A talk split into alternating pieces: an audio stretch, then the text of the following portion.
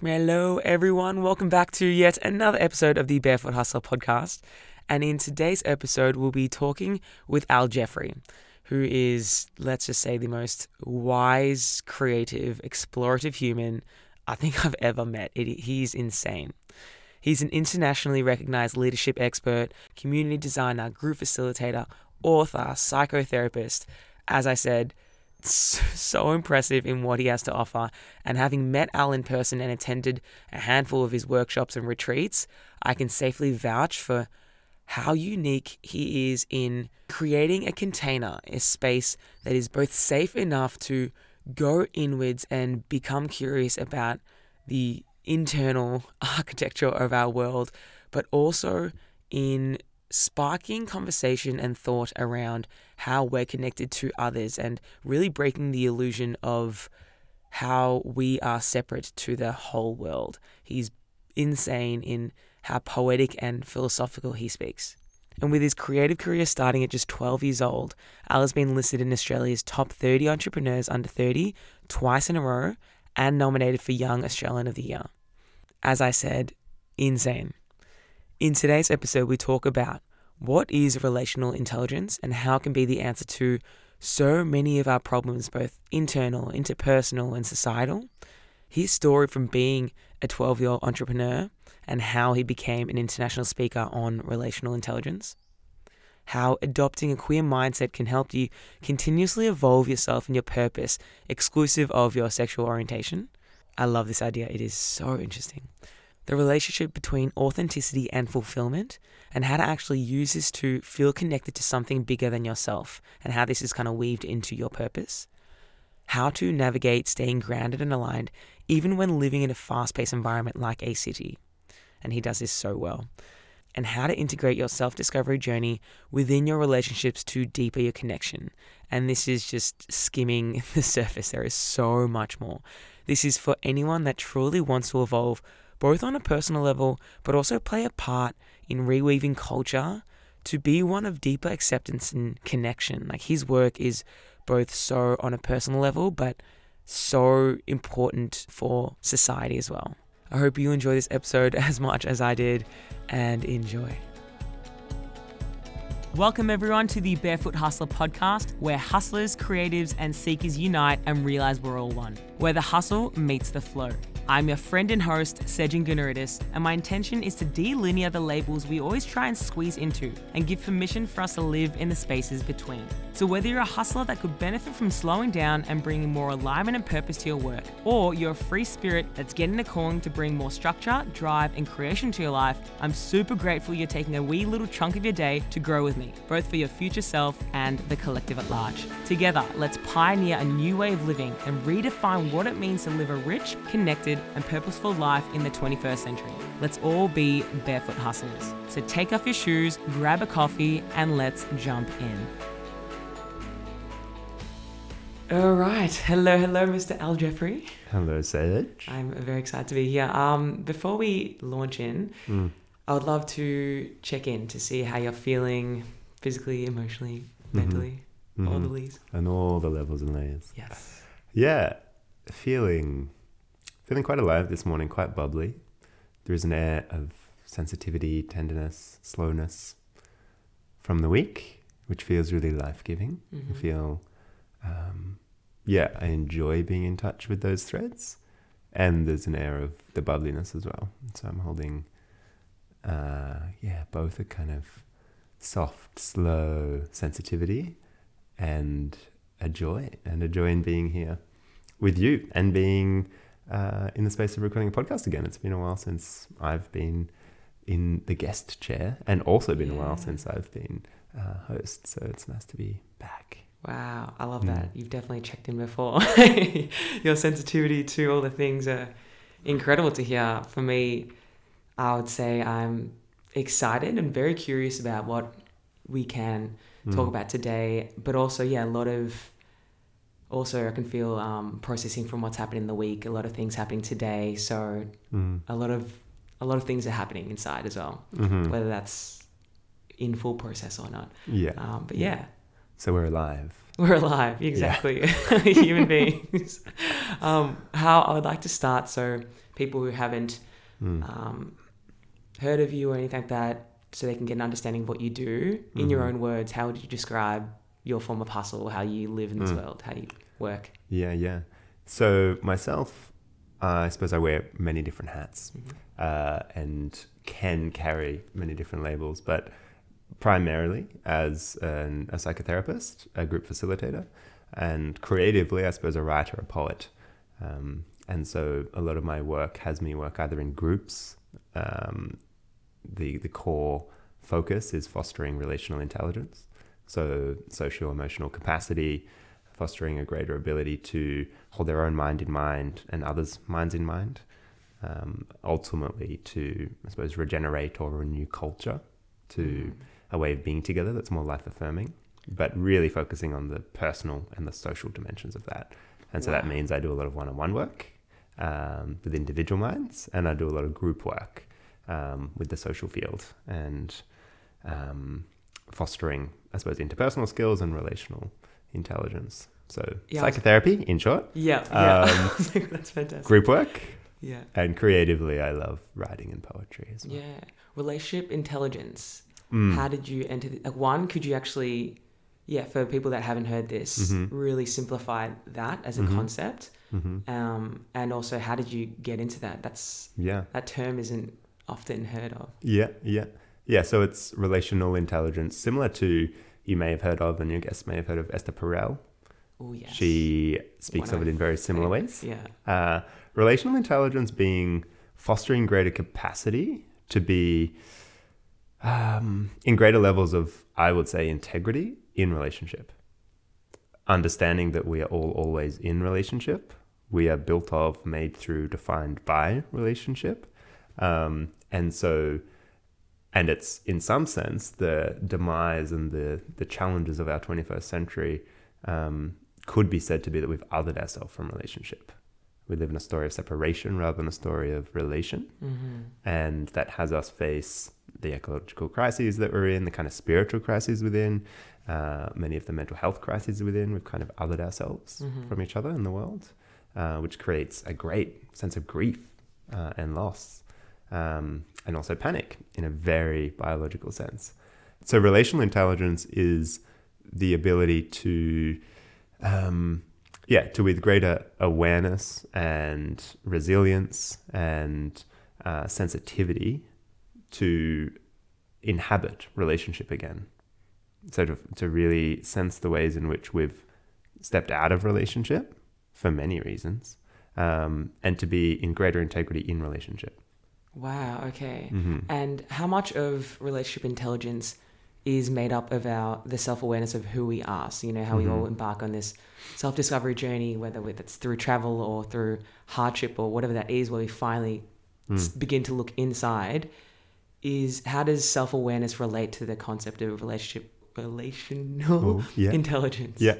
Yeah, it's fundamental. Mm. Uh, and this, uh, I suppose, touches into the paradox of the work in that relationship and self are really not separate to each other. Mm. The notion that, you know, Western psychology and Freud and um, much of our Western discourse would say that, like, we create a self, an image, a personality, and then we put it to the world. And so we bring our self to relationship. And the self is some other thing that we've woven out of somewhere. Um, but maybe the more accurate uh, view is that we create ourselves in relationship to other. We create ourself, our image, our self structure, our personality in relationship to our primary caregivers, in relationship to our first environment, our first world, which is family. So we create ourselves in relationship and then we put ourselves back into the world. Wow. Okay. And so the self is it's really important and fundamental to to build this self-awareness in order to be socially aware. Mm. And so there's I suppose uh, four key dimensions to much of my work. It's first self-awareness, self-regulation and integration, hmm um, which means being able to regulate amidst our experience. So to be able to become aware of more of ourselves and hold it Mhm, mhm. without repressing, suppressing, Mhm. um, etc. So self awareness and self regulation, and there's also social awareness and social regulation. It's very challenging to be in relationship if all I am is caught up in my own reactivity, my own transference, and my own content. Mhm. Um, and so I need to have the self awareness in some sense to be able to bracket certain parts of my own experience to actually be able to meet another Mhm. and contact the other. Mhm. Um, and then in doing that, we can then regulate and come to some sense of shared relationship. Without that, all we're really doing is operating in our own reactivity. Wow, that is that is deep, and I really like you're speaking about things that I feel that I, I feel within, and I might not- even have cognized yet, Mhm. and that's, I mean, yeah, that's that's beautiful. How did you get into this field? Like you're seeing a lot of self awareness or finding who you are is Mm. Is being aware of how we relate to others. hmm Was that something that happened, you know, at a very young age? What was your journey in discovering yourself in this Mm. Yeah. field? Yeah. Um, still coming to terms with some aspects of it. Mhm. But for me, I would say, yeah, I often say that I've always been quite contemplative. I have my temperament is is quite reflective, Mhm. quite melancholic. I have quite a a warmth in being in my own company and a little bit kind of um, yeah inward and soft. That's kind of just my natural temperament, Mm. and also my queerness has meant that from the age of about twelve. I'd experienced a great dissonance. What felt so true for me on the inside, Mm. I'd experienced as from the outside, from culture, from family at the time, others as being wrong, as being um, not okay. And so there was this dissonance. For me, it felt like my only truth.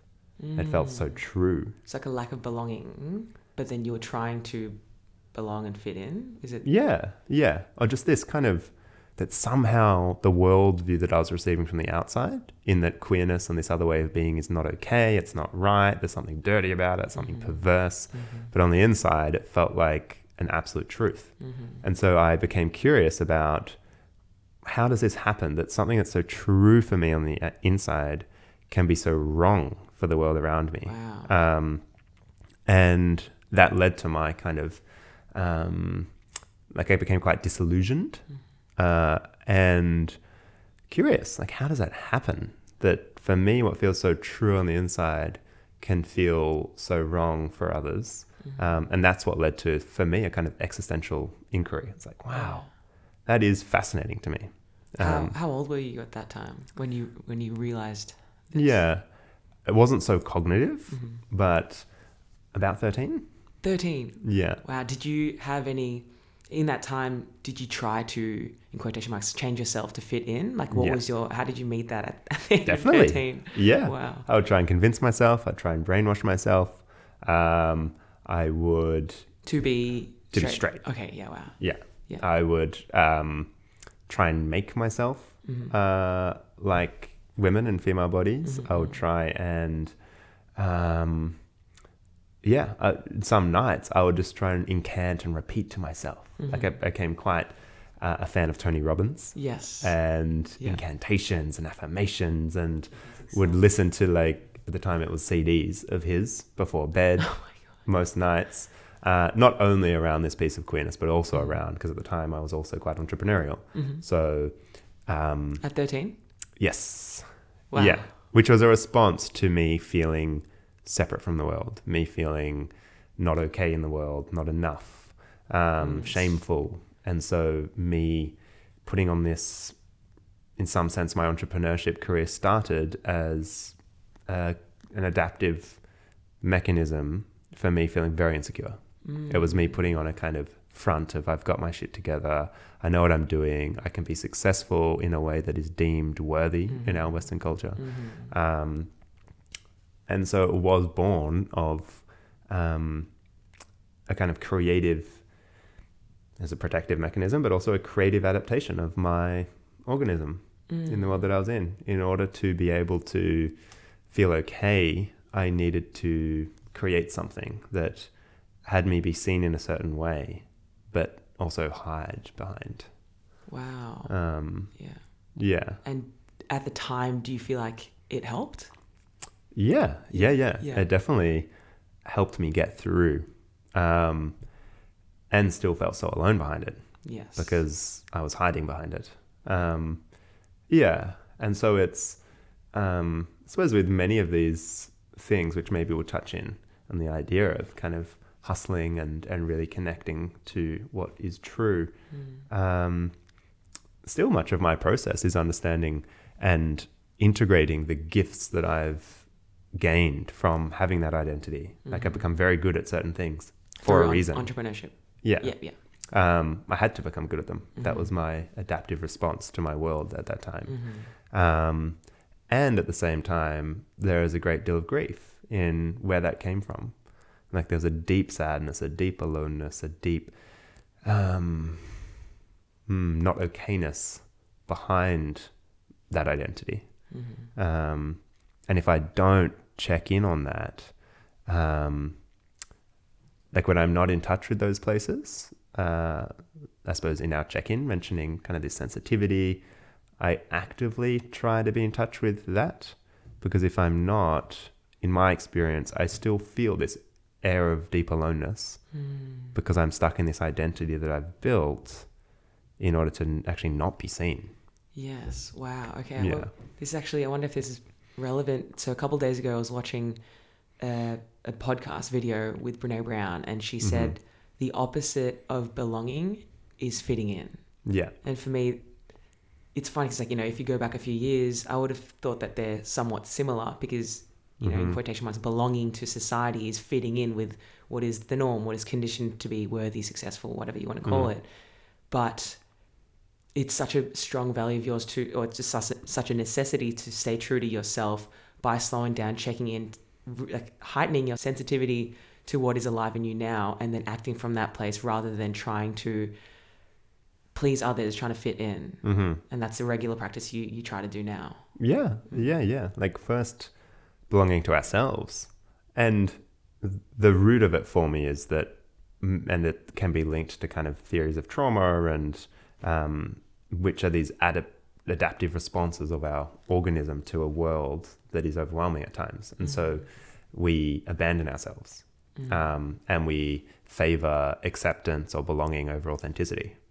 Mm. Because Um, potentially in our past we haven't been accepted for that authentic version of ourselves mhm. in Or it felt dangerous. Yeah. Uh, it felt like we would, um, you know, earlier on in our lives, we depend on the other. We depend on relationship.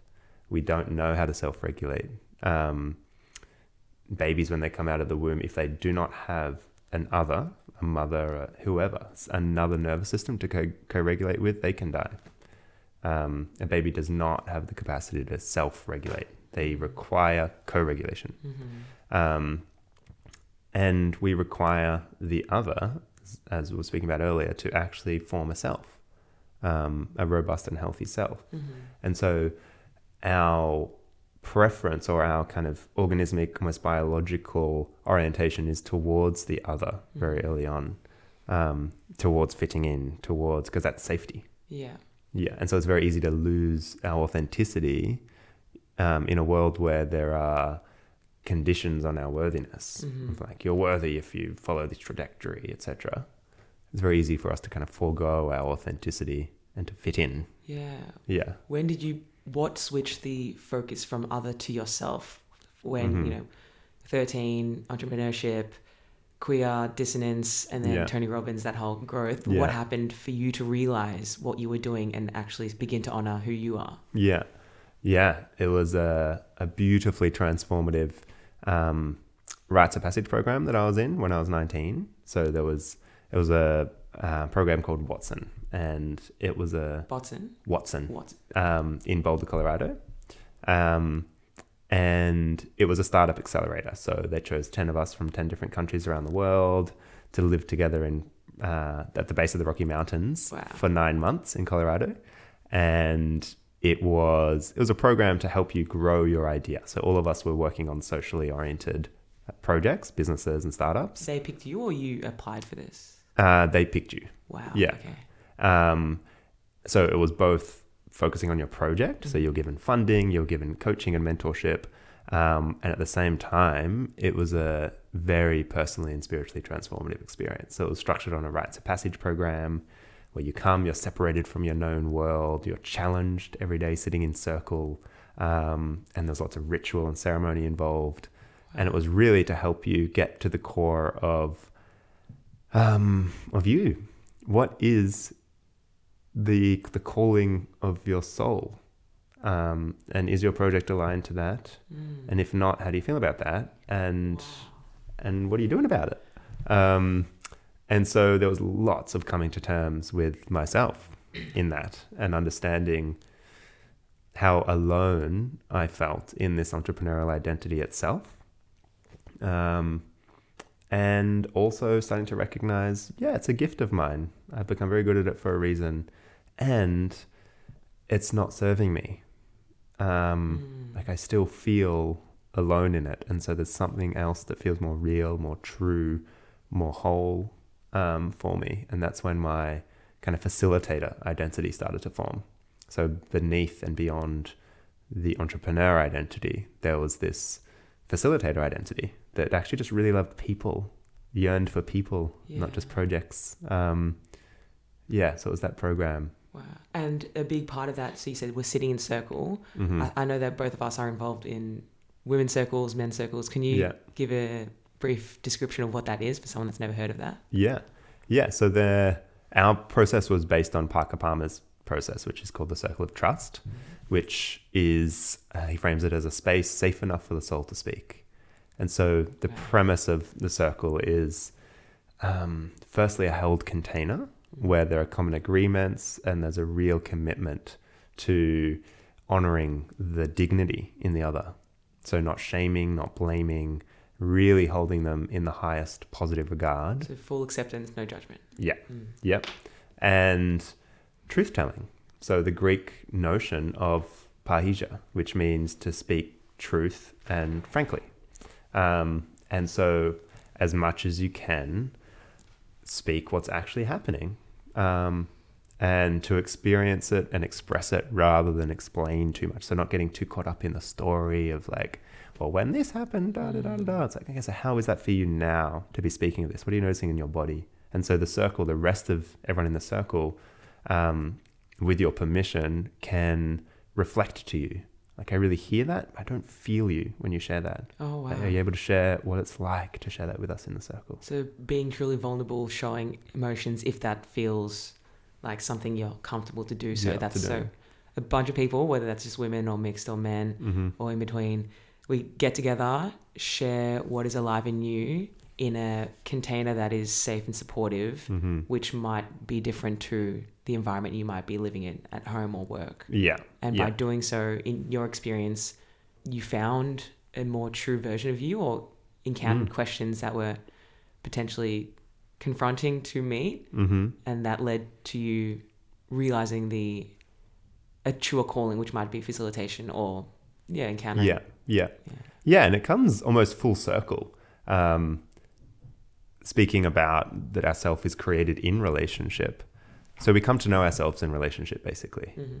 and so um, these circles are a way to relate to each other that reflects ourselves, reflects ourselves as we are and as we can be. Mhm. So it's to say, I really feel you here, and I'm wondering something else. So it's a way to reflect someone back to themselves so they can actually see themselves. Mhm. Like we are mirrors for Mm. each other. And we can either reflect the kind of the goodness we see in each other, um, or reflect the kind of the challenge, the sorrow, the uh, maybe they're the wrong words, but the badness, if we just Mm. use the polarity. So, Um, do you feel like whether it's a formal container like a circle or a maybe a household growing up that's a bit more safe and supportive, do you feel Mm. like that is absolutely essential for you to go in and find the truest version of yourself, the most authentic version, is to be surrounded by that safety? Yeah, I would say so. Mm. Yeah. Um, for me, yes. And quite confidently would say that it's quite necessary for all of us to be surrounded by people who can um, protect our dignity Mhm. and protect our courage and bear witness to our becoming. Mhm. um, because we are created in relationship. Mhm. And so, um, yeah, you know, some people will go off and go on a solo meditation retreat, and that's great. Um, and then come, come back and enter a relationship and feel like they've regressed 10 years and they've become a 16 year old again. Oh, wow. Um, and that's because the change isn't integrated and stabilized in relationship. Um, so you can go out and, yeah, create like your sense of um, pure awareness or um, whatever it is for you, bliss, uh, by yourself sitting in a forest meditating. But when you come back to relationship, um, the same patterns emerge. Mm. Um, and so, in some sense, and this is a Gestalt psychology principle, that but because the self is created in relationship, the um, uh, kind of the self development work also needs to take place in relationship, whether it's with a therapist, whether it's in a Mm. circle, whether it's just with a friend, an other who can protect and hold you. Um, for it to be integrated in a social world, we need to be able to um, ground the change in relationship. Wow, that's I think that's good for me to hear because a lot of a lot of my self development work or self awareness, whatever that means for me, Mm. a lot of it happens on my own because I am able to let go of all the pressures all the expectations which usually arise when I'm surrounded by people or work Mhm. or clients. So for me, I do get away a lot to come back to that, you know, heightened sensitivity that you were alluding to before hmm but uh, but now you're saying or suggesting that it's incredibly important for the integration part to practice that with others because Mhm. if we practice it on our own like say I just came back from a Vipassana set beautiful hmm but how much of this is transferable to when I'm with my clients or a partner or friends Yeah, yeah, and it's both. Like I'm not at all saying solo practice isn't important. It's crucial Mm, as well. mm, Um, and for it to be, um, I suppose, to touch down for the kind of the rubber to hit the road in our daily lives, we live in a social world. mhm, And so, if um, we can't ground our new kind of revelations or insights, whatever it is, if we can't actually hold them and practice them in Mhm. relationship, um, then how applicable, how real um, is it really? definitely And which is the role of like integration in rites of passage work or any kind of transformative experience. The role of integration is to bring it back to community. Like it, it also really is part of, um, and this might get quite philosophical, but the notion that the self isn't separate from the world again. Mhm, And so self development, like we've become quite mm, big on this notion of self development.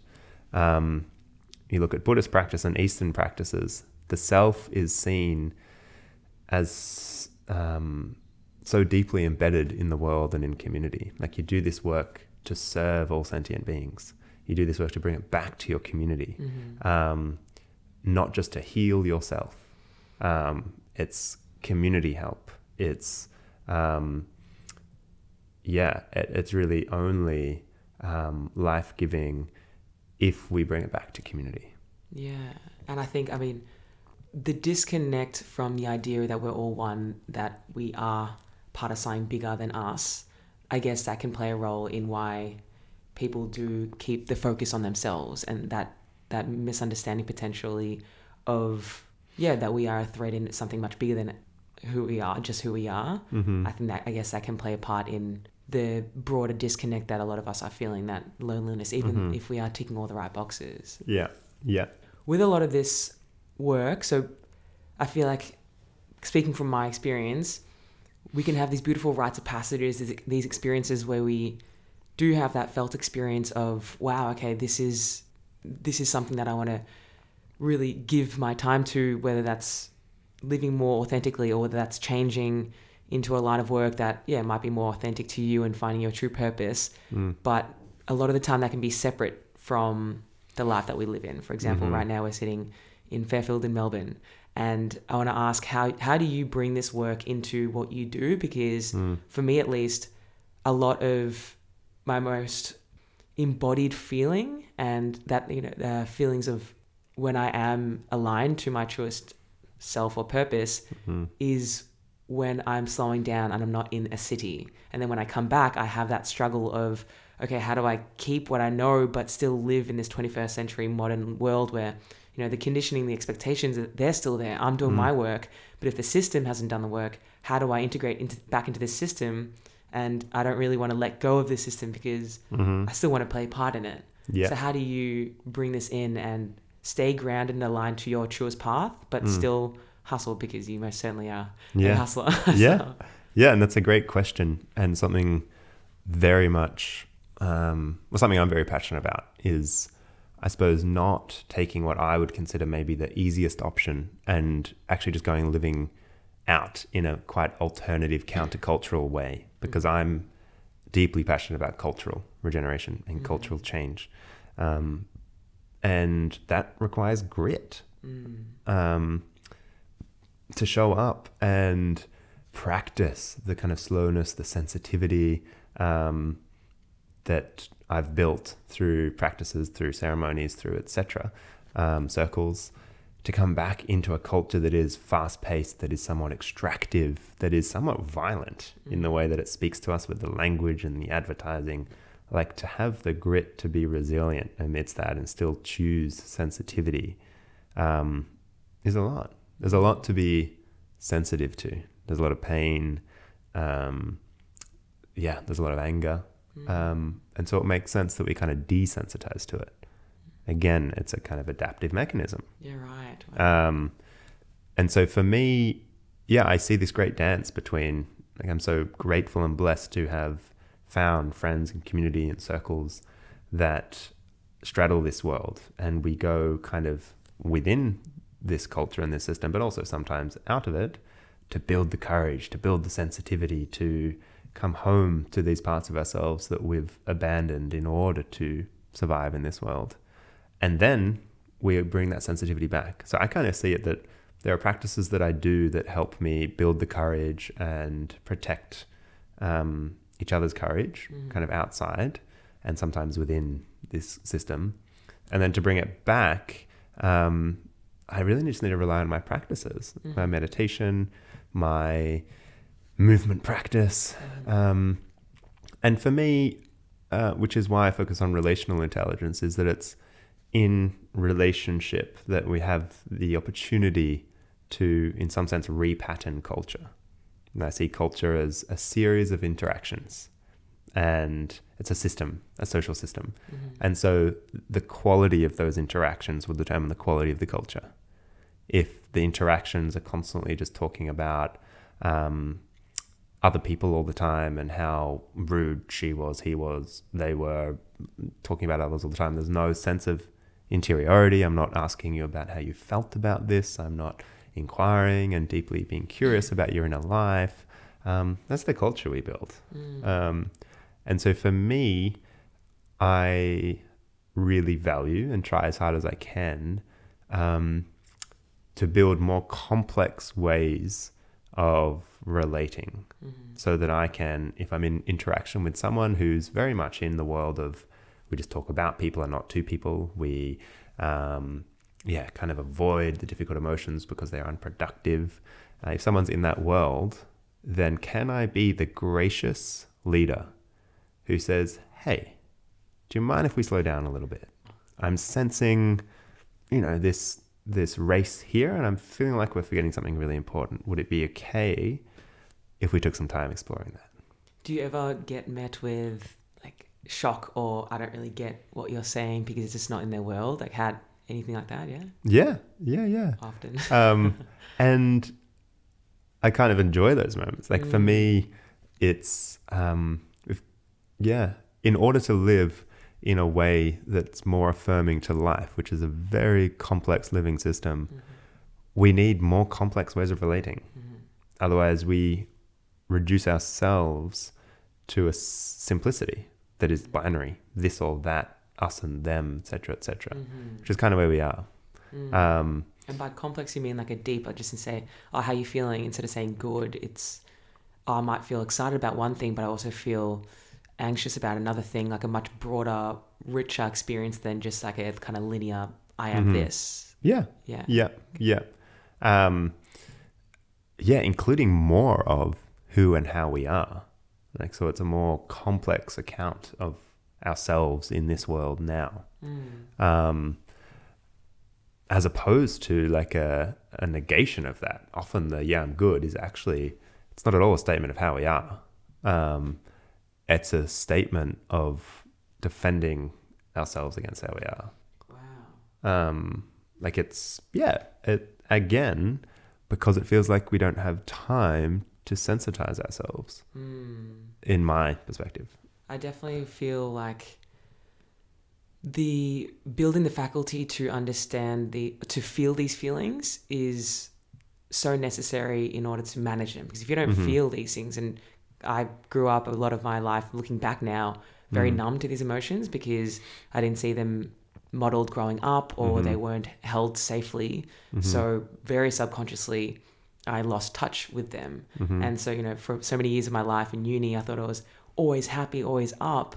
But Mhm. then actually slowing down and, yeah, regulating my nervous system to to feel all the nuances of these emotions, ones that I've never felt before, and that happened over many years and through many different experiences that led me there.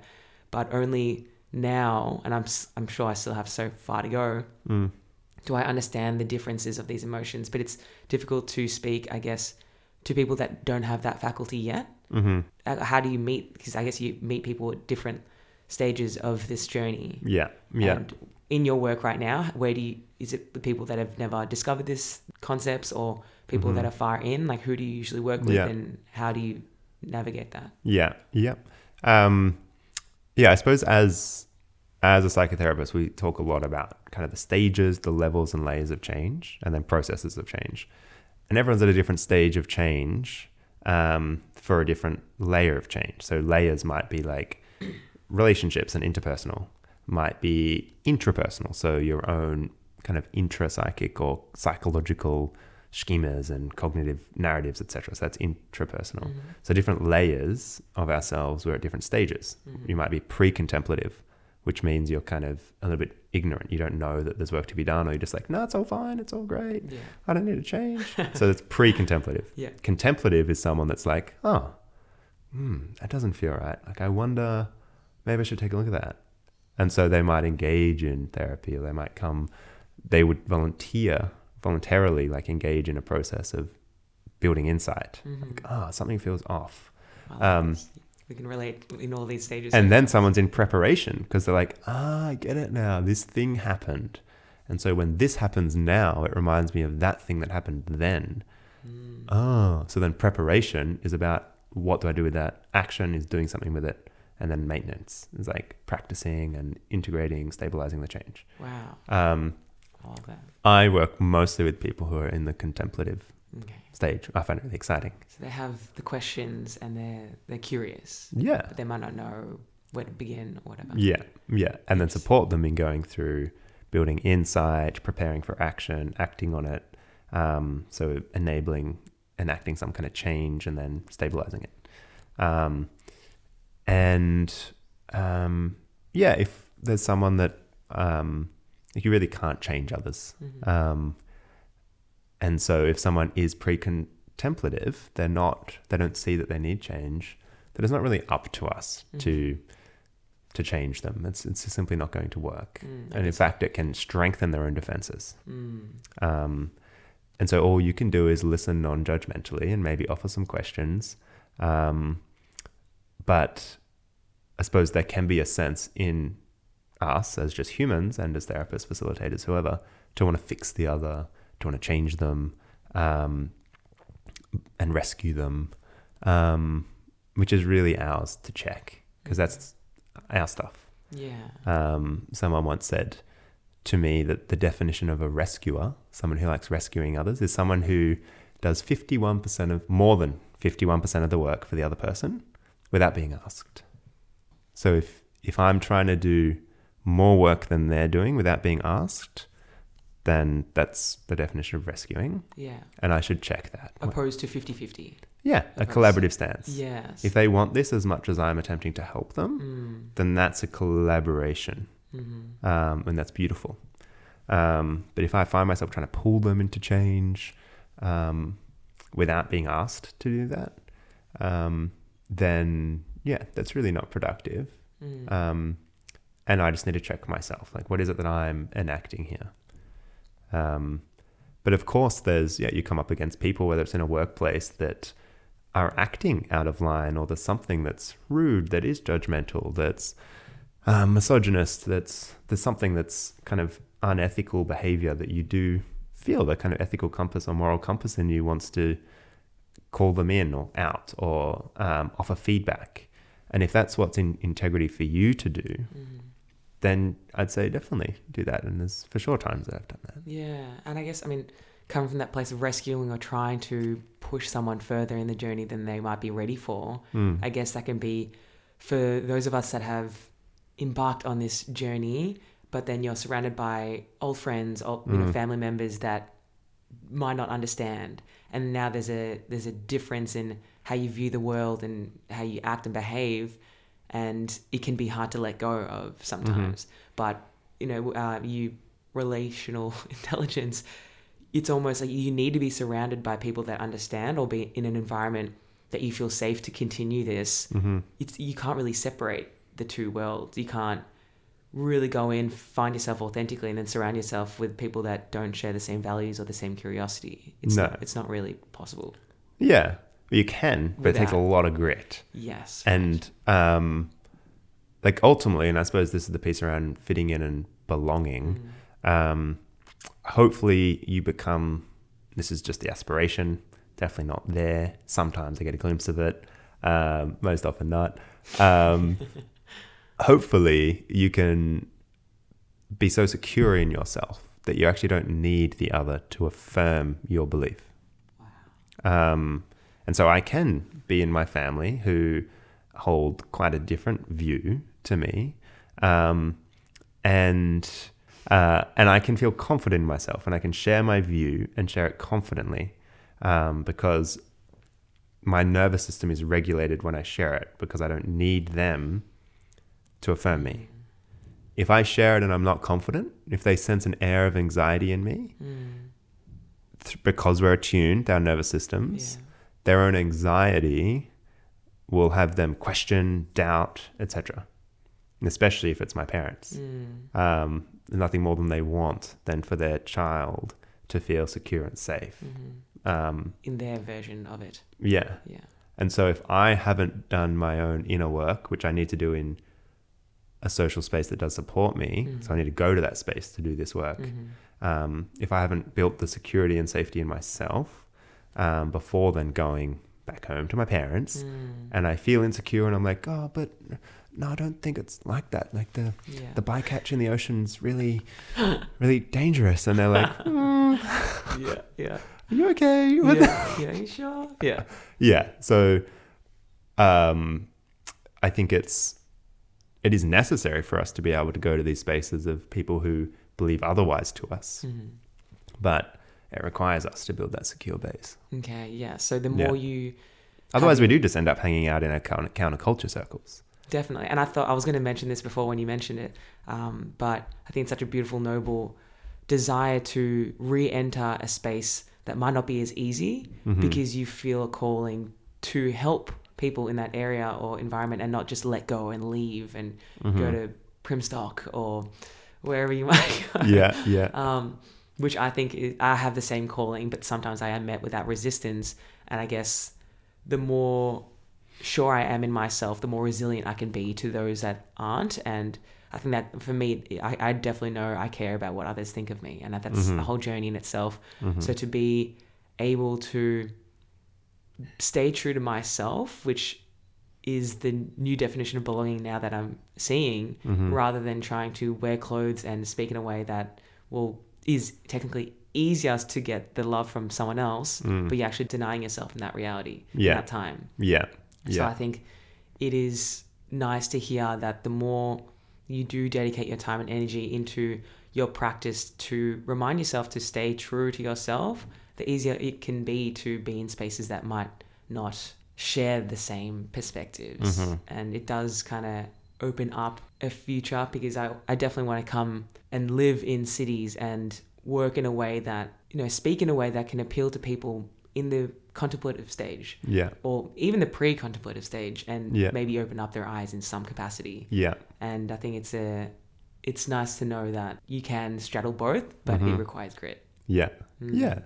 Okay, so for people that are listening to this and wherever they are on their journey, Mm. but a lot of people I speak to, my clients, my friends, myself, a big desire of ours or a big goal of ours is to find our purpose, to Mhm. live in alignment to what we are meant to. For those of us that are living in a job that might not feel aligned, maybe surrounded by people that don't feel aligned, Mm. what would you what is your advice on how to begin the process to find their purpose? Mm, yeah. Um, I I love the notion. This is based on one of David Whyte's poems. I forget which poem it was, but anyone who knows me knows I love poetry, especially Mm. David Whyte and Yes. John O'Donohue.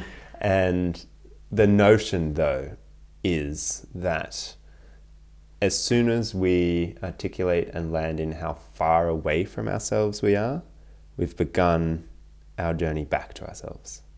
And so I suppose that is to say, articulate what's not aligned, articulate exactly what it is that doesn't feel right, articulate exactly how it is that you are now.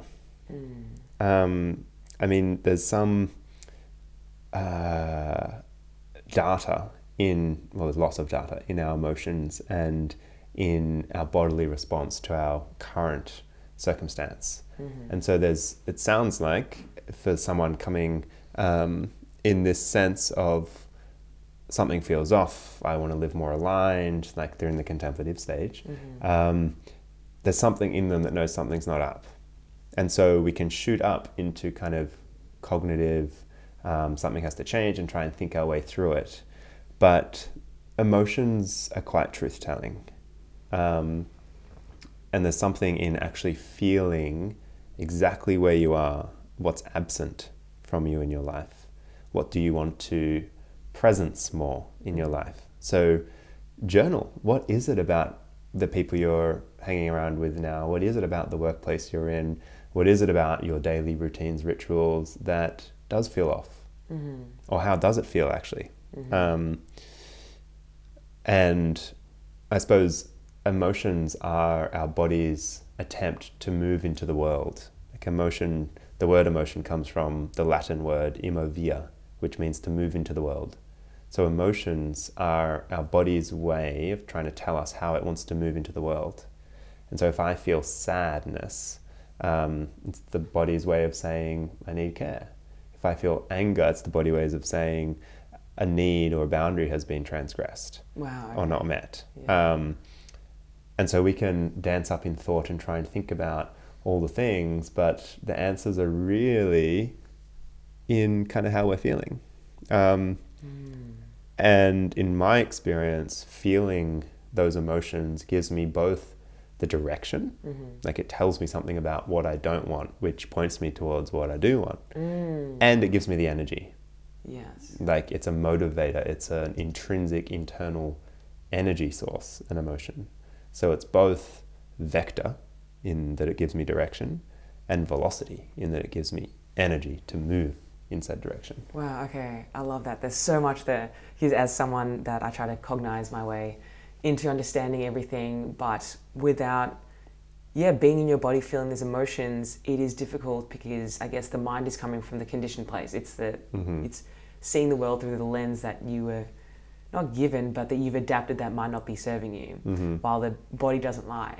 And Mhm. I guess these emotions, you, yeah, they're not fake in any way. They're telling you something. And I think I love that because it, it involves a reframe of these emotions where a lot of people, I guess, have labeled emotions as bad or good. Happy is good, sadness is bad. Mhm. But in the end, without sadness, it's like the movie Inside Out. They all Yeah. serve such a purpose t- and they're all actually serving to get you to where you want to be, which is to be seen and loved Mhm. and belong and be safe. Mhm. So I love so the suggestion for yourself is to slow down, which allows you Mhm. to feel into these emotions and Mm. then listen to them and I guess, have the courage to follow where they might be. And Mm-hmm. maybe sometimes this might require someone else because, for example, I didn't. if sadness came up, I would have five years ago not known what to do with it. Mm-hmm. So I, I guess working with a circle, a psychotherapist, people, what, whatever Mhm. that is, to help you as well. Because Yeah. Yeah, Yeah, you need the reflection. mm. Otherwise, you, we, I can get stuck in just our own uh, tendencies of how we've learnt to deal with these things. Um, yeah, I suppose there's, and this isn't to say that emotions are all we should listen to. Like, um, this, there can be a tendency in the kind of conscious community to say that thinking is bad and Mm. you should just be like shoulders down and listen to your body and that can also lead to reactivity Mm-hmm. like if you just follow your emotions all the time without checking them out Mhm. without reflecting upon them understanding where they might come from um, that can also just be just as reactive Mm-hmm. um, and so yeah it's complex and it's not Mhm. just listen to your emotions but i suppose the key thing for me is you need to arrive where you are so you need to articulate um, how not in touch with your purpose you are like as specifically as you can Mm-hmm. um, when I engage in this conversation, this person says that. I notice a response in me of wanting to say this, but I quieten it because I want to belong. Like, these are the moments that I feel distant from myself. Mm. Articulate the moments, Wow. feel what you feel in those moments. Um, and from there, like, life naturally um, has this forward motion about it. Um, when you feel your feelings, something else emerges Mm-hmm. um, and that's kind of life's generativity, life's own um, creativity. Is um, it just wants to evolve? Life wants to continue through you, Mm. um, and so when you feel how you are and actually land there, you've kind of um, you give yourself the chance at then actually steering as well. Wow. Yeah. Yeah. What would you say to people that are on the verge? They've noticed, they've answered these questions, they've gone in, they've felt, okay, my job isn't celebrating me for my gifts, or my partner isn't al- being that safe container for me to be who I truly am. I feel judged. Mm. For those that are on that cusp but struggle to find the courage to step into that, hmm like what's something that helped you in that part of the journey because Yeah. that's where i found a lot of resistance myself and with a lot of people Mhm. i speak to it's almost like they know what to do hmm but they haven't taken that leap into the uncertainty of where am i going to get money or who am i going to be am i going to be lonely Yeah. what, what would your advice be there Yeah. Um, resourcing is important. Resource being something you can call on. It might be a safe person, say someone that you can confide in. Um, so social resources. Mm. So yeah, you might feel like you don't have anyone, but who's the person you most feel like protects your courage and your Mm. dignity and your honesty? Um, and also, uh, like place can be a resource. Where's a place that you go and you feel safe and you feel supported and you gain inspiration? Um, maybe journaling is a resource for you. Um, I would start by noting where your resources are, mm-hmm. where your supports are, Mm-hmm. um, and yeah, coming to a place, first place to start.